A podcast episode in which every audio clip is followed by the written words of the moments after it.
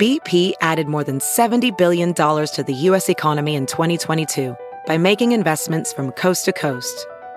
Investments like building charging hubs for fleets of electric buses in California and starting up new infrastructure in the Gulf of Mexico. It's and, not or. See what doing both means for energy nationwide at bp.com slash investing in America.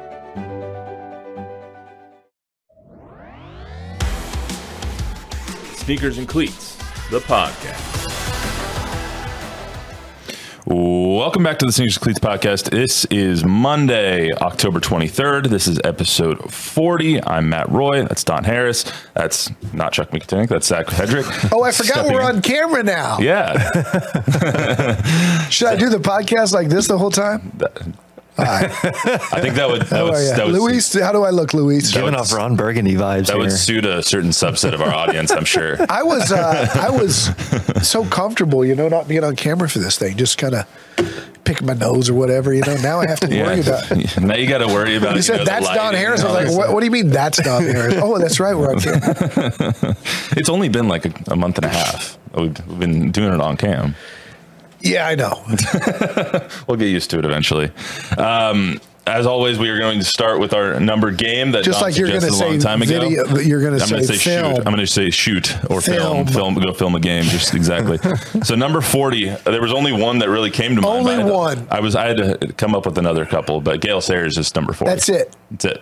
Beginning End and of end. It's- story. this is the easiest number game we've ever done. Yes.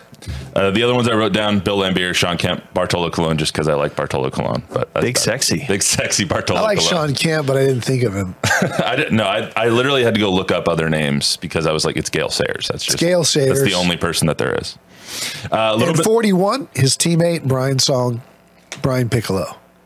That's not who I've written down. Of for course 41. not. It's Dirk. we'll get to that at the next podcast. A little bit of a light card for us today. Cowboys on a bye, so we'll talk about them a little bit.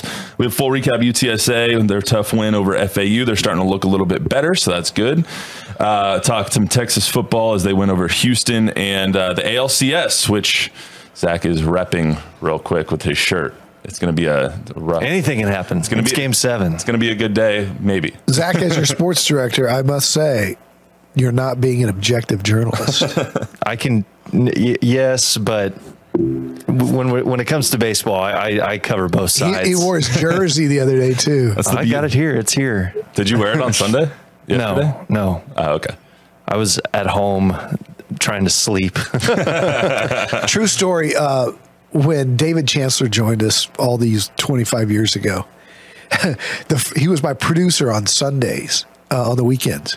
And the first NFL Sunday that he ever worked at our station, when we were going to produce a whole, I don't know, I don't think we had a 30 minute sports show yet. He came to work in his Troy Aikman jersey. Oh my God. And I was like, what are you doing? And he's like, it's Sunday, it's Cowboy Sunday. I said, you're in the business now, man. You can't cheer. And, you know, it just, I was joking, but he was just like, what? I was like, you can't cheer. Took I mean- all the joy out of it. That's the beauty of doing the pod, guys. We can show our fandom. We all have them. You know, we do. And what's interesting is I have found that being in the business for so, so long, right? Like even with my childhood teams, Cowboys, Spurs, whatever, that covering them because of the situations wherever and you have to be objective. And at times, like, I shouldn't admit this, but there's there's was there were times where I'm sitting in Phoenix on press row in a playoff game. And if the Spurs miss this free throw and lose or, or make the whatever, if Phoenix makes the free throw, misses the free throw, and loses, I go home because my wife is waiting for me for a my son's four year old birthday party. If the Spurs win, I'm stuck in in uh, Phoenix for two more days. So I have rooted against the Spurs Right. to root for myself to stay out of the doghouse with my wife or whatever. I mean, Right. yeah, I was rooting against the Rangers yesterday for the sole purpose that it throws a kind of a wrench into the whole scheduling thing today right for so, the rest of the week. So fans may not understand that, you know, like like, aren't you? You know, you ble- eh. You know, it's all part of the. It's a. It's part of our job now. It's not necessarily fandom. So Yeah. I was my my greatest fandom in recent years was when my um, was my son's high school team. You know, because I was just all into it, and it was the first time that I used that I got those butterflies back and all that stuff that you feel as a kid for the Spurs, or the Cowboys, or whoever your team is. I I had missed that for so many years. I just I loved having it back, and I found recently that I now feel that for UTSA football Oh because yeah. I really love Jeff Traylor and I really love Frank Harris. and I've become close with them. And so on a Saturday, man, I will watch that game and live and die and throw things at the floor and, and scream at the television, run the ball, or that's a dump. Which, you know, I haven't done in recent years. So I get it. I get And it. that with- makes it fun. I get it with you Rangers. We're all just we're all just fans, man. That's what Yeah. that's that's what got us started. That's where we are now. Like our fandom never goes away. It's just we have to you know subdue it a little bit if we're covering a team that we really like, we really dislike. no whatever. cheering in the press box. No cheering in the press box, unless you're the Spanish broadcast team at the Cowboys and Chargers game. Then you Yeah, can. when then At I you guess- SoFi Stadium. outside. At SoFi. when so you- weird. that was God, that can was you the imagine being? strangest thing. Can you imagine being getting your seat assignment and going there, sitting next to those guys? And they did. I'm they the broadcast. I'm sure was great. I Yeah. mean, they, Yeah. they, they do a great they, do didn't a great job. They didn't give a crap. They were they were going off anyway. So let's get to the Cowboys since we're right there. Um, coming off the bye, obviously, uh, Eagles win last night. Uh, where where what's the status of your Cowboys belief as we head into the second half of the season? Obviously, the Eagles coming up next week. The Rams. I'm Coming up not sold. This is think- compared to six weeks ago when you were you were in on the Cowboys. I You- was. I'm not had bought into sold. I, I think the Chargers win was shaky. You know, I thought it was good. I'm not going to rip Dak. I've been critical of Dak, but Dak was really good. He was solid. We we criticize him for not being clutch. He was clutch in that game, but McCarthy wasn't. Um, clock management at the end of the half with that eight second debacle, going forward on fourth and one on the 12 when you need points there, and not getting it, and then not taking points later when you should have taken points uh, or taking a shot with eight seconds. Uh, McCarthy's struggling, and he looks like he's struggling. But, um, you know, defense is as good as I thought it was going to be. I, I think the Eagles are the class of the division right now. The schedule bothers me if you're a Cowboy fan. I think they better make hay quickly with the few games they got coming up because Miami and Philly twice, and th- there's there's some difficult games. Yeah, Philly kind of almost twice in the span of a, about a month. Yeah. So you really hope Mike McCarthy has kind of retooled his offensive approach here during the bye week or something, or something, s- some different wrinkle going to get rolled out here. I don't think there's really a turbo button on this offense. It's all methodical and, you know, four yards here, five yards here. They can't move the ball quickly. You know, if if you had two minutes left, what happens? It's like, well, you know, yeah, we'll get there in 16 plays, but there might be zeros on the clock. Yeah, I mean they they don't run, they can't run the ball efficiently. They don't have explosive plays. It's all short pass game, and if we can string string together ten plays to try and get into the red zone and then failing in the red zone, so the offense is completely uh, was we were sold a bill of goods on this explosive offense that we were kind of told was going to be there at the beginning of the season. There's a glimmer of hope that CD was heard when he complained a couple weeks ago because he got the ball a lot against the Chargers. And they found Cooks a couple times in key moments, and I think still think they can stretch Cooks vertically. they skill they scored twenty points. yeah, it's true. They scored 20 Oh. points against the Chargers team that just let up 350 yards to Patrick True. Mahomes in the first half yesterday. Very true. So I mean, it's I have I have zero faith, next to zero faith in the Cowboys' offense right now. But their in their defense is you're putting too much pressure on them. It's like you can't win a game. It's like the the defense can't have a bad game or they're going to lose. Yeah, no, I said I'm, I'm, I think it's shaky right now. So this week they're playing the Rams. I think they got the Eagles next week. Mm-hmm. What are they? What what is your optimism or lack thereof, Zack, of them actually pulling out this division at this point as compared to seven weeks ago? Well, they're right there. They're they're in it. They've only played one division game, so it's it's all in front of them. So it's it's kind of anybody's guess at this point. One game behind the Eagles. You know, the Jets beating them a couple weeks ago. That helps out the Cowboys tremendously. But um, in a couple weeks after the Rams game, when they go up to Philly, that's where we're really going to see is this Cowboys team for real. are you are you sold on the depth of this team and and what we what we kind of all lauded before the season it was like, okay, they have linebacker depth, they have corner depth, they have safety depth, they have D line depth. But now we're kind of questioning all of that They stuff. lost everybody. They've lost everybody, and now the depth is being questioned. Are we still sold on the depth of the team on offense and on defense, or is that something we're also questioning? Well, I'm questioning it. First, if you start wide receiver, Gallup is not the guy. Tolbert is not the guy we thought we were getting preseason. Van Der Esch is out. Seven's gone. I do. I will say this: DaRon Bland has Yes. been, uh, you know, like outstanding Yep. and almost like I, I don't know what he was a fifth Shit. round pick. Was he? somewhere around there, and he's shaky in some spots, you know, where he kind of gets beat, but He's you a know, it- playmaker. It, gets covered up. Yeah, he, He's what when- he's what Trevon Diggs is. He's a playmaker. Yep. He's a playmaker. I don't know that he's quite Diggs, but uh, he he will suffice in in the short term. Whereas at linebacker with Van Der Esch being gone, I think you got to move you got to move uh, eleven to linebacker and, and bring an extra lineman in. I don't- I don't know if you can take Mike off the line. He's too Yeah. he's too, No, I know, too but- valuable as a pass rusher. Yeah, but who are you going to play at linebacker? I mean, they brought in Janai Thomas, and I mean, and and um, Rashawn. Wanye. yeah, Juan Wanye. Sorry. um, they do. They also have the trade deadline next week. Yeah, What what moves need to be made on Halloween or by Halloween to shore up the defense? One, but two, maybe bring in another weapon because, Mike, like you said, Michael Gallup and Jalen Tolbert and and and KaVontae Turpin are not it at the weapons possession or positions. I don't know. I've heard a lot of talk. You know that they're, they're talking about uh, trade Trey Lance um, for a big name, uh, Cincinnati's middle linebacker, or uh, a, a better defensive player. Man, I keep Trey Lance in my back pocket right now. Uh, I don't Especially with the contract situation. I, I keep him in my back pocket for now. Yeah, I. As far as trade moves, Stephen Jones always running back.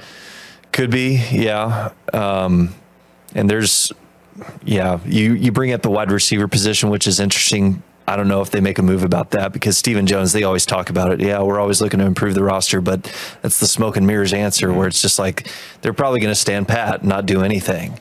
Um, you know, it's it's there's pick three positions, and yeah, you could probably get an upgrade, but you know, who are you going to give up to to bring in? Yeah, I mean, they have a lot of holes right now. They need probably need a backup offensive lineman. They probably need a third receiver. They probably need a, the the thunder to the lightning of Tony Pollard. They probably need another corner. But like, what are you going to give up for all these things? Right. You have a lot of holes. Is that, are you really going to sell out right now for this year? Or are you going to kind of, you know, take this roster and see what happens? You're only six games in, and we're talking. I mean, sometimes we talk like the, the sky is falling, but they have 11, 11 games to go. This we could be having a completely different conversation. And this is where Jerry's myopia of Dak's gonna get us there. Just wait. he. This is where it hurts the team, right? Yeah. Because he believes that Dak's gonna make CD better. Michael Gallup is gonna be a Hall of Famer as soon as Dak finds him. Yeah, those 11 targets against the Chargers and four catches were really good for Michael Gallup. uh, Yeah, yeah. I got I didn't put it on the rundown because I made the rundown before the Eagles game last night and uh, this was kind of the key, one of the key moments of that game.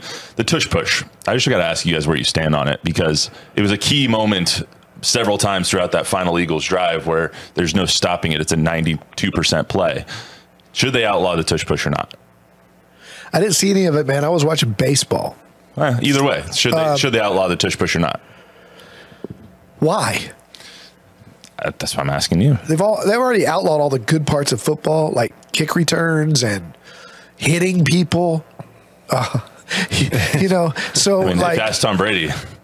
football was born out of rugby, and foot all football used to be just a tush push. It used to, I mean, that was Line football. it, yeah, was- line it up and There was no forward pass there for a while. I, I got no problem with them limiting like how many people can be in the backfield, uh, or the Bush push was quote unquote illegal. They got away with it against Notre Dame, made it famous. It was out. It was not in the rules for college football at that time. Now they've got two guys in the backfield with the quarterback and two giant I mean, you could make them linemen if you wanted to, line them up as fullbacks to go in there and just shove the guy forward. I don't know. That used to be rugby. That used to be football. I got no problem with keeping it the same, and I got no problem if they make the quarterback get it on his own.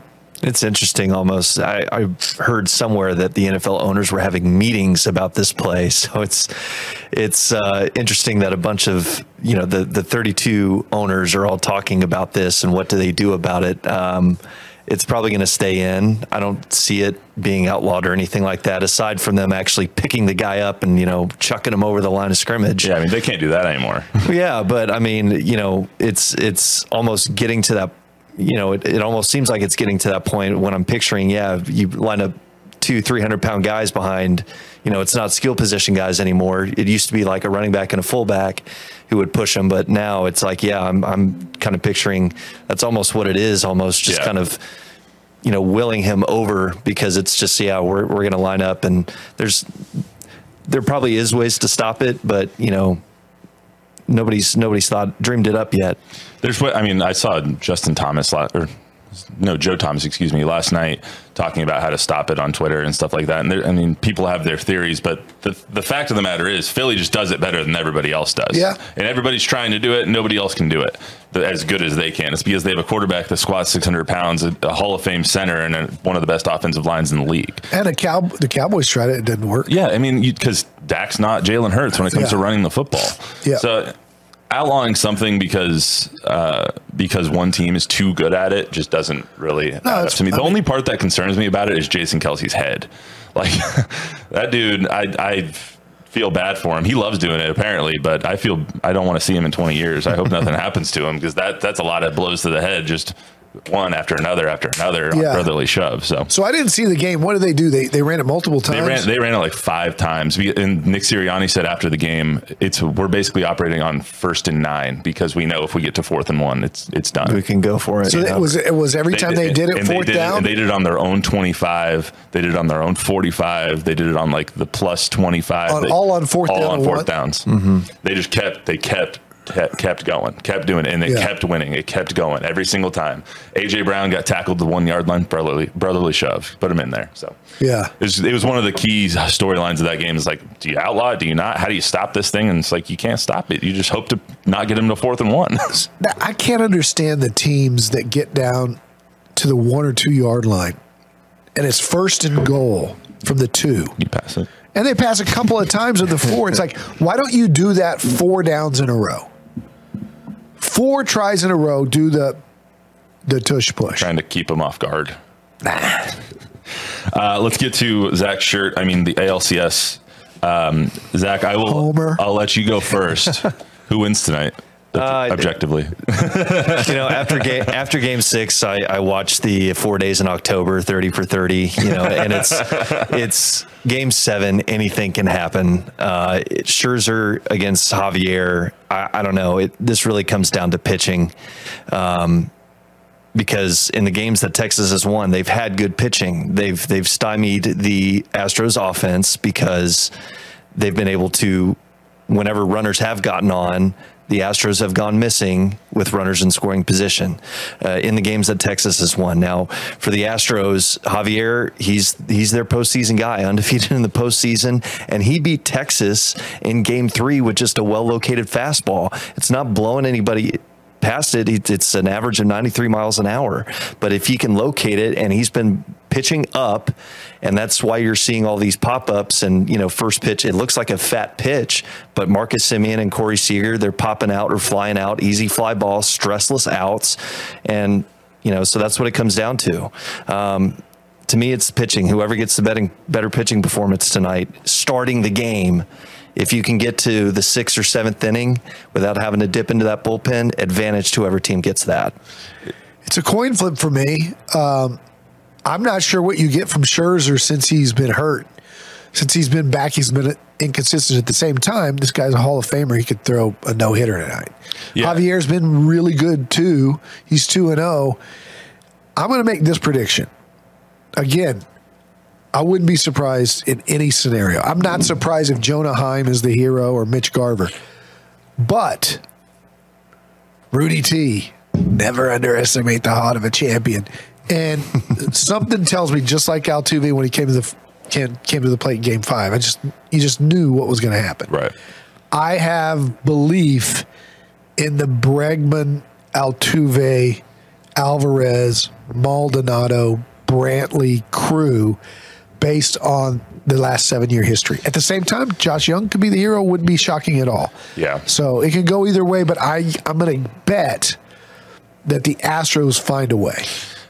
Like I told you last Monday, I'm not going to bet. like I said last Monday when we were sitting here, when the Rangers were up 1-0, Ranger, I was like, the Rangers are going to win tonight. The Astros are going to come back and win the series. I still think the Astros win the series. It Scherzer hasn't been there, and like you and I talked about on Wednesday, it's like we'll know if Scherzer is going to pitch a decent game in the first two innings. Like we'll we'll know if he has it or we'll know if he doesn't. And last Wednesday, he had it in the first, and he lost it in the second, third, and fourth. And it seems like if they, they they're going to need a three run lead by the sixth inning to they being the Rangers, they're going to need a three run lead by the sixth inning to make sure that that bullpen can come up clutch and hold down the Astros. Yeah, the Rangers bullpen's been shaky. It has a been little all shaky. year. Yeah, I mean, it has been shaky all year. Uh, they've found a couple of guys. Sborz getting out of a jam last night. Yep. was he, he made a big pitch and a great double play defensively. That that might be an X factor for Texas tonight. Just their great defense. Um, Well, Leclerc too got out of a jam in the eighth. he he did. Uh, again, it's it's just the free passes for me. Uh, if you go back to Scherzer, you were mentioning it. You know, in Game Three, runners got on without having to hit their way on base. It was a hit batter, a walk. Leclerc got in. He danced into trouble. He got. He was able to get out of it last night uh, because you lifted the World Series MVP from last year for a left-handed hitter in John in Singleton that's got a lot. Of, that's got a lot of Astros fans asking why. Um, that was an interesting move for me because it's like I know uh, Pena's been struggling, but it's like you got to ride with your guy, Yeah. you know, and and see what he can do. Also, too, I'm as far as the Rangers are concerned, I'm looking for a different approach from them at the plate because last night it was all pull, pull, pull, and it's just like on pitches on the outer half, they were not looking to go to right field at all. And if and if they're doing the same thing tonight, uh, then that's going to go into the Astros' favor. I think you'll find Houston being real aggressive early. Small ball, get on base, steal bases, bunt. I think I think they're going to try to get on top early. Yep. Uh, I'm anxious to see how that works. I'm a little concerned about the uh, about about the wear on uh, Leclerc's arms, Sborz's arms, Chapman's Oh, arms, just because they've been used so much. Like they were used last night for 16 pitches each. We'll see what happens. Uh, Andrew Heaney came in came in and wrapped it up for him. Yeah, but- well, and 16 is not all that much in, in, the grand scheme of things. And, and for Game Seven, everybody's on board. The, the the saving grace for the Rangers last night for Rangers fans was that home run, that Yeah. grand slam by Adolis Garcia that saved them from using Chapman. So and and it saved them from trotting Leclerc back out there. So it's it saved their pitches. Everybody, probably aside from Nathan Eovaldi, is you know on. On Everybody. deck tonight. Although I would not be surprised if Eovaldi came back in. I mean, the dude, Very good the, for- the, the dude is a, is nails in the postseason. He'll do anything. He, putting his elbow on the line for his own team, like I've seen it time and time again from him in the playoffs. He'll he'll do whatever it takes. So I Yep. w- I, wouldn't be surprised. it's going to be fun to watch, man. I can't It wait. will be. I would mm-hmm. I would be willing to bet that Max Scherzer and Cristian Javier have very very short leashes tonight. Though they'll probably go three, four max, and we'll see we'll see the bullpens after that. But They're both capable of just throwing gems. It's going to be so fun to watch. So see which one Astros? does. I picked the Astros just because they're guts. I told I told you in Arlington, it's either Rangers in six or Astros in seven. I'm going Astros in seven. I'm going Astros tonight too. So just like uh, how predictions work, the Rangers will win tonight. So How's how's that for objectivity? love it. I love it. all right, let's get to UTSA and FAU before we get out of here. So UTSA beats FAU in pretty dominant fashion, 36-10. Uh, got that safety uh, late in the game, 3-0 in conference now. They got a three-game win streak going. They held FAU to 162 yards of offense, which is their season low. Allowed just 20 rushing yards. Defensive line came to play, brought their lunch pails, and, and smacked FAU over the head with them. So um, they're, the offense now averaging 42 points in conference play. I think they're back, Don. I, I do too. They won three conference games by 15 points or more. Um, the three-headed running back situation is really fun to watch because they're all three the same guy. You know, they they run similarly. They're built similarly. They they they divvied out the carries. I think they got 16, 16, and 15 or something like that.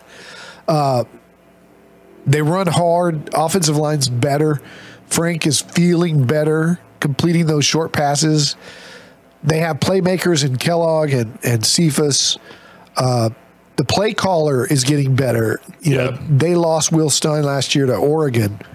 Uh, and I think it took a while for them to get in groove, especially with Frank being hurt. Um, that's helping. But truthfully, this this team is dominating because of the depth on their defensive line. Uh, Trey Moore is dominating from the edge. Matterson, Evans, Ty Leonard. Uh, you can go on Jamal Ligon, the linebacker. You can go on and on with the the the big boys up front that are just dominating inside, uh, both with the pass rush and stuff in the run. I mean, th- we knew they had these tools, but s- there's been a lot of injuries, and they've been forced to play more. But they run guys in and out, and they're fresh. And Ty Leonard's sack, was, I don't know if you guys saw that, where he split two blockers uh, late in the game. That kid came out of Galena Park North Shore as a very high recruit. And he was skinny when he got here. And he's just now putting on weight. He's just now finding his way. He's got a chance to be a dominant player. And you saw it on that play. And they've got so many guys that can do that with Matterson. Joe Evans is transferred from LSU. Uh, those big boys are getting it done. I yeah, I said it all right there. I mean, you know, it's uh, UTSA. It's all in front of them. Uh, three, the next three should be, they should be pretty favored in those. I think South 18 points this week. South South Florida. Um, I think will be a good test for them, and and that's coming up before the Tulane game. South Florida and Tulane are are the big ones left. I think on their schedule. Um, but yeah, the way with the defense, the way it's playing now, I think Frank getting back and, and now that he's had his plays under him, because you go back to what Jeff Traylor said, you know, it's like, hey, he hasn't played, he hasn't practiced much. He got what, however many snaps it was in the Houston game, 50, 60 snaps. It's like he's he's behind. Now I think he's getting that body of work to where it's like, yeah, Toes better, Yeah, too. he's he's there. He's he's you know in the system. Everybody else is there. I really like the wide receiver McCoy too. You know, Yeah, he's they're fast. still they're still waiting on JT Clark. I know, but uh, with McCoy stepping up as well, I think they have some options in the passing game. I think they look out a little bit. They don't have to play SMU, uh, which Yeah, is the, for which is sure. the other Yeah, no, big- So- Memphis. It's a big yeah, miss. Memphis. So I mean, they, they lucked out a little bit with their with their schedule. No I mean, doubt. You, you look at No you- East Carolina, you're going to be. I think they're an 18 and a half point favorite, something like that. North Texas, you should be favored pretty heavily. North Rice, Texas is pretty good. Rice, you should- No, they are. They are. I, Yeah. yeah. I, I'd be the first with with North Texas. Yeah, I was gonna But, say, alum. they have been pretty good. They've surprised me this year. Rice, they're going to be heavily favored. South, or, and then South Florida and Tulane to close it out, and then you're hopefully in the tra- championship game. Even if you lose to Tulane, maybe you. You play them again in the AC, AAC They'll be favored in games. the rest be, of the They should be favored in every game except for the Tulane game, probably. UAB beat South Florida, uh, and they, you know, they weren't in the same class as, as UTSA. Yeah, so- this this last game surprised me too. I'm a little bit concerned uh, about the interceptions from Frank. The two that he threw weren't good. I mean, when you look at him, one's a pick six, one's t- a tip to the line, pick six, and then the other one is just trying giving your guy a 50-50 ball is underthrown a little bit. So I was Jeff Traylor, Jeff Traylor criticized, took all the heat off Frank for both those throws. I didn't. I don't know that it's accurate, but he said the receiver made a bad play. Yeah, I mean, he's going to do that in the, in the to us Yeah. and, and out front, but I'm sure inwardly in that locker room, he's like, he's giving Frank the business a little bit. At least. yeah. So I, th- I think they'll win this week for sure against East Carolina. I mean, I, Oh, don't, they I, should. I wouldn't expect them to lose this game. They at all. should. Don't eat the cheese. That's the message this week. All right, well, we're going to do a little short version. If you notice that we didn't talk about the Spurs, that's because we're actually recording a Spurs only podcast for Wednesday. It will air Wednesday. We're going to record it here in oh two minutes um, because the Spurs era, new era, is beginning for the Spurs. Isn't that right, Don? It's the Wemby Watch. Presented by Central. Yeah. well, uh, we will get that on Wednesday. Very special episode, full Spurs preview. We're going to have predictions. We're going to have expectations. We're going to have what size shoe Wemby has. You know, all those all those dumb things. But that's all we got for you today on Monday's edition of the Sneakers Cleats podcast. Remember, you get this podcast wherever you get your podcasts and on YouTube. Please download, rate, review, subscribe, give us some feedback, tell a friend, tell an enemy, do all those good things. We'll talk to you right back here on Wednesday for the Spurs edition of the Sneakers Cleats podcast. We'll see you then. One, two, three, four. Those are numbers. But you already knew that. If you want to know what number you're going to pay each month for your car, use Kelley Blue Book My Wallet on Auto Trader. They're really good at numbers. Auto Trader.